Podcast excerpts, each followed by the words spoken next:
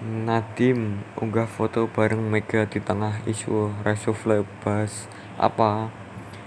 Menteri Pendidikan dan Kebudayaan Mendikbud Nadiem Makarim mengunggah foto pertemuannya dengan Ketum PDIP Megawati Soekarnoputri di tengah isu reshuffle. Apa yang dibahas? Nadiem mengunggah foto itu dua jam yang lalu.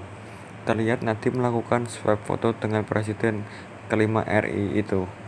Ngobrol dua jam sama Bu Mega, diskusi strategi mempercepat merdeka, belajar dan profil pelajar Pancasila, tulis Nadiem dalam caption foto unggahan itu, seperti dilihat Selasa 20 April 2021. Tidak ada penjelasan lebih lanjut terkait pertemuan itu. Nadiem hanya menjelaskan banyak belajar dari pengalaman Megawati. Saya banyak belajar dari pengalaman beliau, kata Nadiem.